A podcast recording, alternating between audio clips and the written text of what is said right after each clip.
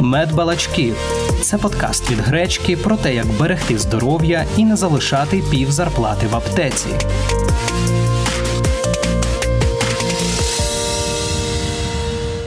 Усім привіт! Я ведучий Кирило Поліщук. А я Дмитро Корольков, сімейний лікар. У цьому епізоді подкасту Медбалачки ми будемо говорити про вітаміни і здорове харчування у осінньо-зимовий період. Нагадую, що наш подкаст ви можете слухати на подкаст-платформах Гречки та на Ютуб каналі. Підписуйтесь. Отже, ми почнемо говорити про загалом про вітаміни, про їхній вплив на організм, тому що в осінньо-зимовий період вже починається сезон застуд. Всі починають дбати про своє здоров'я. Ну, вперш за все, починають дбати про те, щоб не застудитися, не захворіти на грип, коронавірус, і починають одразу шукати вітаміни для того, щоб підтримати свій імунітет, як кажуть, і зміцнити його. Вважають, що Вітамінів в організмі вже після літа вже не вистачає, тому треба вже їх додавати ззовні. Отже, загалом про вітаміни і їхній вплив на організм, і про джерела вітамінів, особливо в осінньо-зимовий період. Все ж таки почати хотів би з твердження, що на класичному українцю ні дієтолог, ні нутриціолог, ні інший спеціаліст з якогось додаткового харчування дієтичних добавок особливо грошей не заробить. І просто наша от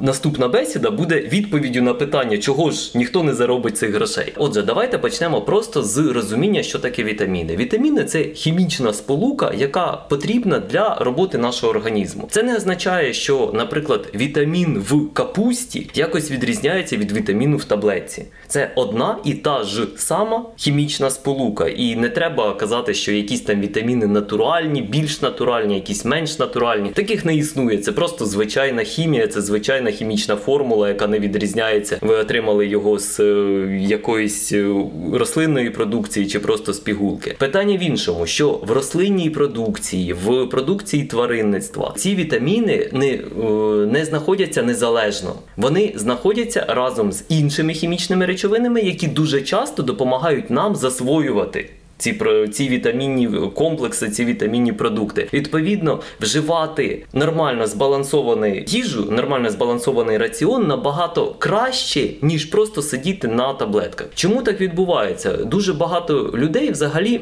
бачать вітаміни як е, можливість там погано харчуватися, причому е, і при цьому з'їдати там якусь таблеточку, і все буде класно. Насправді воно так не працює, тому що раціон має бути збалансованим, і саме на це треба звертати звертати увагу і на це намагатися якось діяти, а не на те, щоб випити таблетку. Я хочу розказати одну один випадок. Е, він стався зі мною ще в студентстві. Мені в руки мені подарували, мені в руки потрапив дуже класний такий вітамінний комплекс, дуже крутий. На той момент це була досить відома фірма. От я боюсь зараз збрехати. В склад здається, входило від 50 компонентів, може і сотня входило. Там просто все було, все, що можна уявити, от все було в цих пігулках. І, чесно кажучи, навіть там перші пару тижнів прийому я е, відчув покращення. От мені стало краще, е, начебто і така бадьорість додаткова з'явилась, все. Але в результаті все звелось до психосоматики, до того, що я насправді це собі надумав, тому що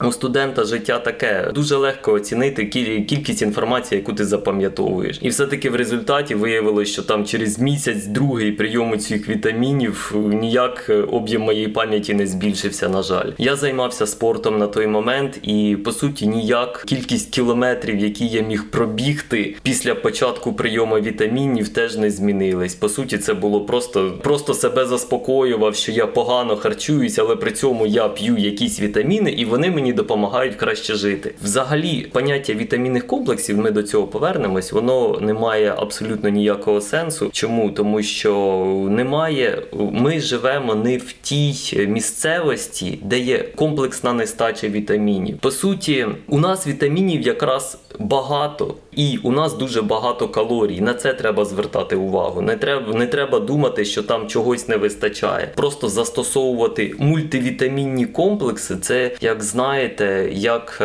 намагатися прийняти одразу всі ліки, і ще й плюс додатково додатково ще якісь ліки для профілактики. На мій погляд, це не має сенсу. Більше того, це не має сенсу з фармацевтичної точки зору, тому що уявимо собі ситуацію. Давайте е, все ж таки таку візьмемо аналогію це як людина з хронічними серцево-судинними захворюваннями, яка має одночасно приймати препарати для розрідження крові, препарати для зниження холестерину, наприклад, там два препарати для зниження артеріального тиску, тому що, як правило, одного препарату не вистачає. І от давайте ми їх всі зліпимо в одну таблетку. Ну, начебто ідея класна, начебто має працювати, але чомусь фармацевтичні компанії цього не роблять. Чому? Перше, тому що кожній людині потрібне своє дозування препарату, а друге, тому що це дуже важко технологічно втулити 5 компонентів, наприклад, в одну пігулку. Тоді, коли продавці харчових добавок нам продають пігулки по 50-100 компонентів. Ну, ви реально думаєте, що там 50-100 компонентів в цій таблетці? Ви реально думаєте, що технологічно це можливо отак втулити, щоб одне місце, щоб вони ніяк між собою не взаємодіяли? Так що саме в тих мультивітамінних комплексах, якщо там немає тих 50-100 компонентів, там є менша кількість. Там просто є набір, загальний набір вітамінів. Взагалі, проблема в тому, що ми не можемо перевірити, що там є, тому що самі по собі харчові добавки вони особливо не контролюються. Вони контролюються тільки на токсичні речовини, на шкідливі речовини. А вміст корисних речовин і взагалі наявність там корисних речовин цей контроль не регламентований. В тому то і проблема, що якщо ми продаємо їх як медичний засіб для лікування людей, тоді це, е, цей засіб підлягає жорсткому контролю і подіючій речовині. Якщо ми продаємо його як біодобавку, як вони люблять себе називати, хоча насправді це харчові добавки, тому що це просто додаток до харчування. Отже, якщо ми продаємо харчову добавку, то в принципі все, що турбує державу в даний момент, це просто відсутність ні токсичних і шкідливих речовин. А скільки там корисних речовин, це вже нікого не хвилює. Про мультивітамінні комплекси можна сказати, що доцільності в них приймати немає, купувати немає. Можна почути, наприклад, таку думку, що все одно в них є якісь е, елементи, є якісь вітаміни. Якщо інші нам, наприклад, не потрібні, то ті, які ми приймаємо, там, наприклад, там вітамін С в них є, йому можна приймати мультивітамінний комплекс, і там вітамін С, вітамін Б, наприклад, вони будуть засвоюватися, ті там інші нам не потрібні. Організм коротше розбереться сам. Ось є одна така така фраза про те, що можна можна їсти, організм сам собі візьме те, що йому треба. Ось в цьому чи є доцільність. Це дуже круто, але чому тоді організму не взяти та й не почати розбиратися просто в нормальному комплексному харчуванні, а не в вітамінних добавках? І ще одне питання: давайте просто подивимось лозіці у вічі і е, згадаємо про те, що людство взагалі існує не одну тисячу років. І якщо б в нашому раціоні десь в якийсь момент не вистачало якихось вітамінів, мікроелементів і всього іншого, що нам намагаються продати, то можливо б зараз земля була колонізована не людьми, а там, наприклад, якимись розумними комахами чи ще чимось. Ну будемо реалістами, люди живуть практично на всій поверхні земної кулі, навіть під водою примудряються жити, і при цьому практично не страждають від вітамінної недостатності. Так, є моменти, коли вітамінів дійсно не вистачає, і коли потрібно їх приймати. І про це ми зараз і поговоримо, тому що я хотів запитати стосовно аналізів, які можна здавати на надмір е, вітамінів в організмі або недостатність вітамінів, тому що ми також ще проговоримо і авітаміноз, і гіпервітаміноз, в яких випадках необхідно приймати ті чи інші вітаміни. Звісно, це треба робити після проходження аналізів. Це дуже правильне твердження, що потрібно взагалі, якщо ми думаємо про прийом вітамінів, потрібно відповісти для себе на ряд запитань. Ми ж намагаємось вживати вітаміни як лікувальну речовину, тобто не просто для профілактики загальності, загальної загальності, а для того, щоб щось якось допомогти своєму організму. І тоді треба відповісти на кілька запитань. Перше, що ми маємо відкоригувати цим вітаміном, що ми хочемо відкоригувати. Друге, що цей вітамін має зробити в нашому організмі для того, щоб відкоригувалась наша проблема. І третє, як довго ми маємо приймати цей вітамін, тобто який курс лікування ми маємо до себе застосовувати. І якщо людина не може відповісти на ці питання, то можливо все-таки не варто приймати вітаміни. Є ситуації, коли дійсно вітаміни треба приймати. Це ситуації тоді, коли людина не може нормально їсти. Хвороба, недоступність харчування харчування, обмежений раціон, якісь віддалені райони, де просто от нема що їсти. Ситуація тоді, коли збільшені потреби в вітамінах, наприклад, вагітність, е, процес інтенсивного тренування, процес інтенсивного розвитку. Хоча е, знову ж таки при розвитку достатньо нормального збалансованого харчування. Ще дуже багато проблем виникає, тому що більшість вітамінів, кількість їх в крові ми не можемо проконтролювати. Наприклад, у нас є загальні аналізи. От якщо ви зайдете в приватну лабораторію, там загальні аналізи на вітамін Д, на від на фолієву кислоту, на вітамін Б12. Але, наприклад, там вітаміну Б1 ми не знайдемо в переліку аналізів. Можливо, він, робиться в умовах наукових експериментів, але такого широкого поширення такі аналізи не здобули. По-перше, тому що він той же самий вітамін Б1 відноситься до водорозчинних вітамінів. Відповідно, його досить важко передозувати, тому що він виводиться з сечею, частина з сечею вітамінів, частина жовчу виводиться. А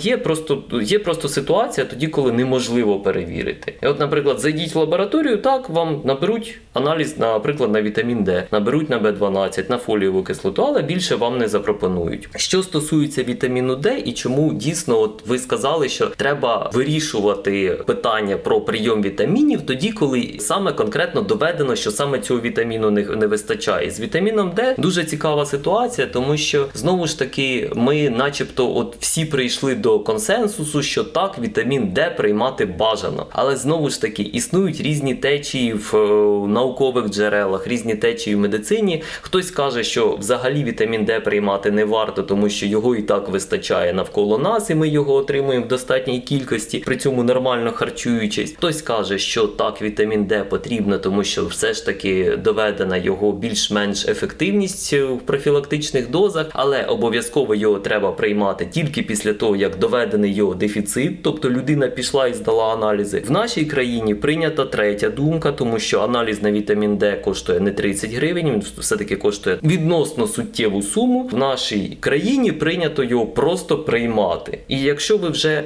Хочете його просто поприймати, то, будь ласка, приймайте виключно профілактичні дози, тому що вітамін Д, так само як вітамін А, так само як вітамін Е, вітамін К, він відноситься до жиророзчинних вітамінів. Ці вітаміни можуть накопичуватися в нашому організмі і приводити до інших до різних патологічних станів, про які ми можемо проговорити, обговорюючи гіпервітаміноз. Ми вже тут почали говорити про вітамін Д, і я хотів запитати, чи є в осінньо-зимовий період такий обов'язковий вітамін, ось просто must have, який треба, щоб був, треба приймати, тому що якщо подивитися рекламу, почитати десь там в інтернеті, то можна побачити, що ось вітамін С, ось імунітет треба зміцнювати. Вітамін С. Там, наприклад, вітамін Б2, там обмін речовин, е, щоб підтримувати, треба. Вітамін Д, тому що мало сонця стає взимку, і треба обов'язково пити вітамін Д. От чи є такий обов'язковий вітамін, от який ось в осінньо-зимовий період ось просто має бути, чи все-таки це міф? Е, насправді кожен дієтолог, розказуючи про користь вітамінів, про користь харчових добавок, кожен нутриціолог, вони проговорюють про реальну необхідність реальних вітамінів, які дійсно must have, які дійсно треба. Але вони їх проговорюють дуже так швиденько, і воно якби само собою розуміється, що людина вже це робить. Так от, найкращі вітаміни, які треба, от прям по-любому, це обов'язково, і що проговорюється дуже дуже швиденько, і якби ви вже це робите, це перше, це нормальна рухова активність. Друге, це наявність нормального сну. Це про це теж треба пам'ятати. Це вживання достатньої кількості рідини, це збалансоване різноманітне харчування. І можливо, якраз на цьому, в принципі, всі вітаміни, які потрібно обов'язково приймати, повний перелік закінчено. Не треба приймати якусь конкретну хімічну речовину, тому що її конкретно не вистачає. Це визначає лікар при спілкуванні з пацієнтом, або це визначає лабораторія, в яку ви прийшли і здали аналіз на наявність вітамінів. Тепер давайте все-таки згадаємо,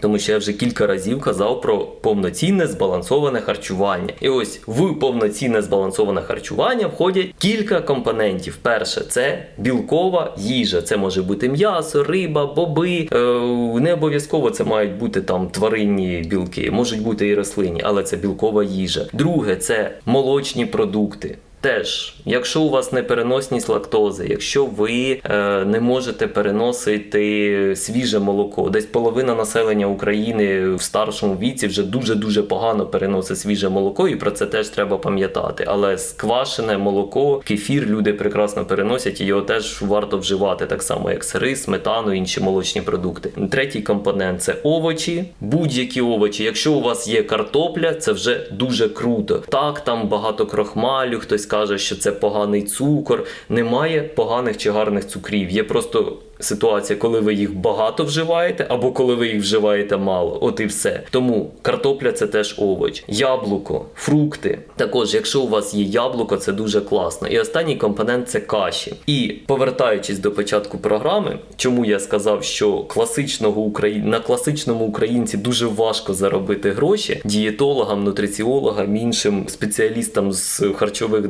добавок, це тому, що у нас є дуже крута страва, це культура культурна спадщина ЮНЕСКО, культурна спадщина України визнана ЮНЕСКО. Це крутий український борщ, тому що людина прийшла додому. Є кастрюля борщу, в якому є овочі. Причому, до речі, трошки відступлю на хвилинку. Наприклад, морква, яка в той же самий борщ входить, саме для того, щоб краще засвоювався провітамін А, який знаходиться в моркві, її треба зварити і додати жиру. І от якраз у нас варена морква з додаванням жиру знаходиться в борщі. Отже, людина прийшла додому. Борщ туди по-любому входять овочі, причому різноманітні овочі. Друге, в борщ входить шматочок м'яса, і ми вже кажемо про білки. До борщу йде ложечка сметанки, і ми кажемо про молочне. До борщу, як правило правило, іде пучечок зелені, і ми кажемо про свіжі е, застосування листових овочів, вітамінів. До борщу, як правило, іде маленький шматочок сала, і це корисні поліненасичені жири, які саме знаходяться в цьому салі. Якщо рецепт вашого борщу входить крупа, це теж дуже круто. Якщо не входить, ну будь ласка, ви на вечір можете приготувати собі вівсянку з якимось фруктовим салатом. І ми повністю перекрили весь комплексний необхідний раціон для функціонування нашого організму. Тому наша проблема може бути тільки в зайвих калоріях. Наша проблема не може бути в вітамінах. Якщо ви здорова людина, якщо у вас немає проблеми всмоктування в кишківнику, якщо у вас немає, а це дуже легко побачити проблему всмоктування в кишківнику. Якщо ви не вагітна, вагітним все ж таки дуже рекомендовано приймати фолієву кислоту. Про це теж треба пам'ятати. І до речі, якщо ви плануєте завагітніти, і жінки, і чоловіки, які планують стати батьками, вам теж дуже рекомендовано фолієву кислоту поприймати. Отже, у нас може може бути проблема тільки одна це зайві калорії. Але знову ж таки, зайві калорії коригуються тим, про що ми сказали, обов'язковим переліком вітамінів. Це достатня рухова активність, це вживання достатньої кількості рідини, це достатній сон, це просто прогулянки на свіжому повітрі і раціональна фізична активність. Тобто ми розібралися, що найважливішим є вітамін Б борщ. Все і правильно про мультивітамінні комплекси і про загалом про вітаміни в осінньо-зимовий період. Ми вже трохи розібралися. Про поговорили також про аналізи на недостатність, надмір вітамінів в організмі. Тепер проговоримо про авітаміноз, про гіпервітаміноз. Е, що потрібно знати? Ну почнемо з авітамінозу. Що е, необхідно про нього знати, які симптоми і що робити. Проблема з авітамінозом в тому, що, як правило, у авітамінозу нема чітких характерних симптомів для от кожного конкретного вітаміна. Якщо ви відкриєте підручник чи якісь там науково-популярні джерела, ви там знайдете, що, наприклад, от недостатність вітаміна В12 може приводити до зниження гемоглоб... рівня гемоглобіну і до різних порушень чутливості, е, наче мурашки бігають по тілі, е, якісь там можуть бути навіть, от я по своїм пацієнтам там беру, пацієнти з глибокою недостатністю вітаміна В12 можуть навіть мати якісь такі тимчасові явища психічного пригнічення. І от зараз я там, наприклад, я просто перелічив три три варіанти симптомів: це зниження гемоглобіну, це порушення чутливості, і там якісь, якась просто пригнічена пригнічена ситуація, пригнічена поведінка. От скажіть, будь ласка, скільки патологічних симптомів і скільки е, причин для цих симптомів може давати абсолютно ідентичну картину.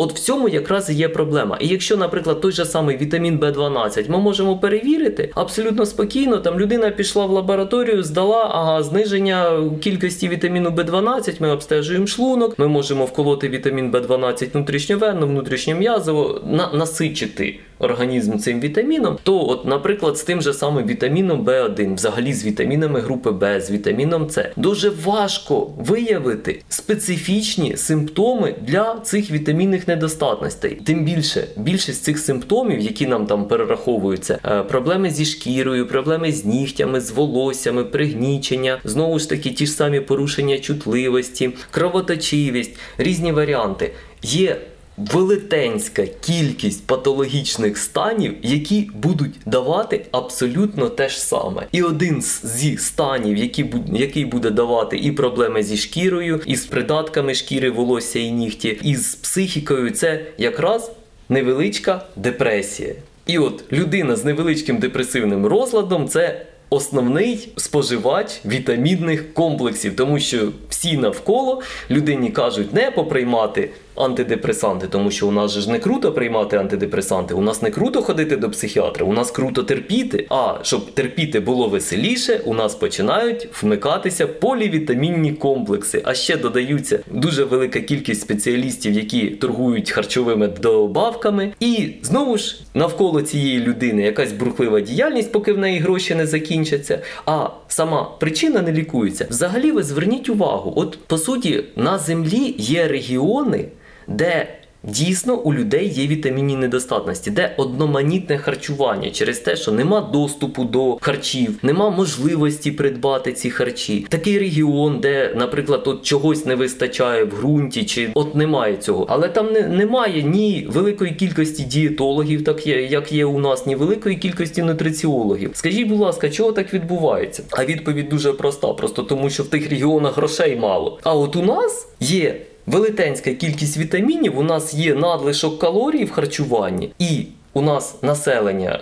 Як би ми там не прибіднялись, але у нас населення платоспроможне, і тому у нас так багато дієтологів, нутриціологів і різних спеціалістів з правильного, раціонально детоксикуючого і різних видів харчування. Коли говоримо про вітаміноз, тут не можемо сказати, що є такі симптоми, які прямо ось вони абсолютно вказують на те, що недостаток вітамінів, все-таки лікар має сам визначити, чи ті симптоми вони є притаманні тій чи іншій хворобі, чи це вітаміноз, і на деякі, як ми сказали, можна здати аналізи, дізнатися і вже тоді почати власне приймати гіпервітаміноз, що про нього необхідно знати. Гіпервітаміноз це ще одна проблема, е, причому це більше проблема сучасності, тому що зараз є течії в дієтології, коли людям прямо рекомендують приймати велетенські дози вітамінів. Як правило, це проходить без серйозних наслідків для здоров'я цих людей, е, тому що все ж таки, якщо ми кажемо про водорозчинні вітаміни, то їх досить тяжко передозувати. Хоча були наукові дослідження, які стверджували про коли ми зайв дуже багато десятиріччями приймаємо зайвий, наприклад, вітамін В6, то у чоловіків е, росте ризик раку легень. Були такі дослідження. По водорозчинним все-таки дуже важко їх передозувати. Там можна згадати про вітамін С, коли можуть утворюватись зайві оксалати, можуть утворюватись камені в нирках, але то, то все нюанси, коли ви вже там приймаєте ну просто кінські дози вітамінів. То коли ми згадуємо про жиророзчинні вітаміни, класичний приклад це народи е, півночі, які, от, наприклад, там вбили ведмедя, у них велетенська кількість м'яса, вони його їдять і їдять там все, крім печінки ведмежої. Тому що в ведмежій печінці велетенський е, вміст вітаміну А. Там його настільки багато, що просто якщо її з'їсти, злізе вся шкіра, грубо кажучи. Тому кажучи про жиророзчинні вітаміни, треба дуже обережно і розумно їх приймати. Е, знову ж таки, існують різні дієтологічні вірування в те, що от треба приймати вітамін А і Е для шкіри, тому що не, не, недостаток цих вітамінів може призводити до злущування шкіри, там поганого, поганого вигляду шкіри. То я вам хочу сказати, що прийом зайвих доз вітаміну А і Е приводять до того, що у вас буде лущити шкіра, у вас знову ж таки будуть проблеми з волоссям і нігтями. Тому зважений підхід до будь-якого застосування хімічних речовин нам знову ж таки треба чітко відповісти на питання, що ми хочемо досягти прийомом вітамінів, яким чином цього можна досягти. Не треба е, просто орієнтуватись на інструкцію, в якій написано, що от покращує, збільшує там, прямо от насичує і е, різні загальні фрази. Треба, хоч трошки орієнтуватися в тому, що цей вітамін має зробити конкретно у вашому організмі, конкретно для вас корисно. Якщо ви в цьому не орієнтуєтесь, будь ласка, зверніться до лікаря або до того спеціаліста, якому ви довіряєте. Дуже важливо взагалі довіряти просто спеціалісту. Коли ви відповіли на це питання, коли ви відповіли на питання, скільки ви плануєте приймати цей вітамін, тому що ми вже кажемо про курс лікування, от тоді тільки треба його починати. Не треба просто огульно йти в аптеку. І, До речі, дуже класний приклад це епідемія коронавірусу. От згадайте, як на початку епідемії пішли чутки про те, що допомагають високі дози вітаміну С, допомагає цинк. От цинк прямо рятує всіх, і того цинку пропало з аптек. Я чесно кажучи, навіть не знаю назв жодної назви препарату з цинком, але він повністю пропав з аптек. Ну і де зараз ті рекомендації? Де зараз ті спеціалісти, які розповідали, що от без цинку ви всі помрете? Виявилось, що ніхто не помер без цинку. Виявилось, що це було просто, як зараз можна висловитись, спецоперація з продажу цинку населенню для того, щоб ну можливо він просто залежався на складах, тому що в результаті все-таки в протоколи лікування коронавірусу не війшло практично жодного препарату з тих, яким його намагались лікувати, окрім звичайних е, загальних препаратів, яким якими лікуються всі застуди. Так само зник весь парацетамол, тому що сказали про те, що тільки він може збити температуру при коронавірусі і парацетамол, і ті препарати, куди він входив, там разом з іншими, також його не було довгий час. До речі, е, на початку коронавірусної епідемії саме завдяки цьому міфу я зміг нормально купити ібупрофен, тому що в якийсь момент я зрозумів, що в мене вдома ібупрофену немає. А я його якраз застосовую. Мені набагато більше подобається ніж парацетамол. Скажімо так, е, це препарати різних груп, і у кожного з них є свої плюси і мінуси. І от, наприклад, як як мені, мені більше підходить ібупрофен. Саме того, що люди не хотіли купувати ібупрофен, тому що хтось сказав, що від ібупрофена погано, а від парацетамола класно, я зміг епідсезон нормально купити пачку ібупрофену. Ми проговорили також уже і про здорове харчування, про збалансоване харчування, і про те, що здорове харчування збалансоване, воно, воно перекриває нашу потребу в вітамінах і в мультивітамінних комплексах немає потреби. Влітку люди також кажуть, що поки є свіжі овочі, фрукти, ягоди, треба всього наїстися, щоб вистачило на зиму. Чи можливо ось так наїстися всіх вітамінів за літо, щоб дійсно їх вистачило на період, поки знову з'являться е, свіжий врожай, свіжі овочі, е, нетепличні е, зі свого городу, ягоди і також фрукти. Так як в овочах і фруктах переважно містяться саме водорозчинні вітаміни, то вони, як правило, в організмі не накопичуються і наїстися їх наперед не вийде. Питання в іншому, що якщо у вас є своя присадибна ділянка і там ростуть нетруєні ягоди, там овочі і фрукти без зайвих добрив, без зайвого там використання ядохімікатів, то іноді дуже класно, от як з лікарської точки зору, коли ви виходите влітку і просто їсте овочі, фрукти, ну там не брудні овочі, фрукти, ягоди прямо з кущів, прямо з дерев, тому що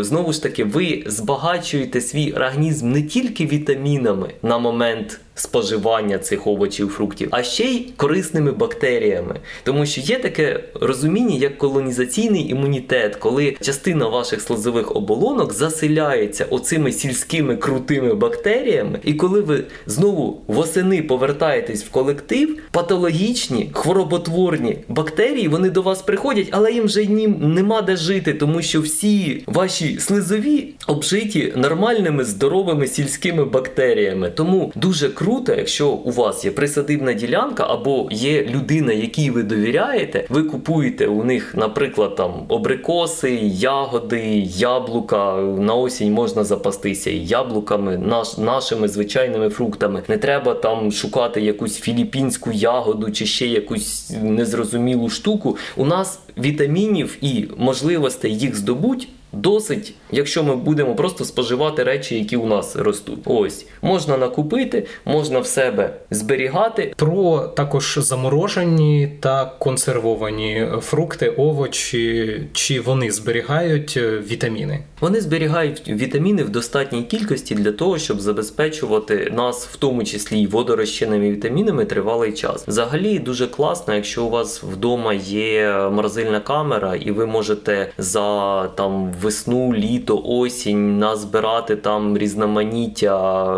ягід, овочів, фруктів, які е, з коротким терміном придатності, ви їх заморожуєте і можете абсолютно спокійно готувати собі їжу. До речі, дуже класна штука саме обліпиха. Е, Це взагалі, от як зараз модно казати, вітамінна бомба, але у нас про вітамінні бомби кажуть е, про ті речі, які там дуже дорого коштують, які там треба кудись їхати, щось або нам їх привозять дуже задорого. От обліпиха росте у нас, в ній високий вміст вітамінів, і якщо ви її заморозите і будете додавати в свій чай, або там зробите якийсь джем, не, не, не дуже її переварюючи, то це буде дуже круто. Взагалі, морозильна камера той прилад, який зекономить вам дуже багато грошей саме на вітамінних комплексах. Якщо ви вже хочете приймати вітамінні комплекси, то просто варіант заморозити ягоди набагато кращий, ніж просто їсти пігулки, а потім їсти якусь некорисну їжу і вважати, що ви зробили все для свого організму. Насправді воно так не працює. Треба вживати саме живу, нормальну, здорову їжу, не пігулки. Ось на цій фразі, я думаю, будемо завершувати. Ми поговорили про мультивітамінні комплекси. Я пригадав, що коли я був ще малим, була така реклама, де якісь мультивітаміни дають там дітям, їх на таке печиво крекерне наливають таким гелем. І я дуже хотів ці вітаміни. Я просто просто мріяв про це, бо воно виглядало дуже апетитно. Коли я виріс і зміг собі вже це придбати. Я побачив, яка там ціна, і я вирішив, що я не буду цього робити, тому що на ці кошти я можу багато інших смаколиків собі накупити які будуть точно смачними, а не якийсь там незрозумілий гель, який я пам'ятав там ще з якогось свого дитинства. Тому ми власне говорили про доцільність, а точніше, недоцільність приймання мультивітамінних комплексів. Ну і як завжди, ті, хто постійно слухає наші подкасти, ті, які чули наші попередні епізоди, ми проговорили про здорове збалансоване харчування. Ми повторюємо це стільки разів, що ті, хто слухають, вони це запам'ятають, і будемо сподіватися, що будуть так харчуватися. У цьому епізоді ми говорили про вітаміни і здорове харчування у осінньо-зимовий період. Нагадую, що наш подкаст ви можете слухати на подкаст-платформах Гречки та на Ютуб каналі. Підписуйтесь. З вами були ведучі Кирило Поліщук та сімейний лікар Дмитро Корольков. На все добре. Будьте здорові!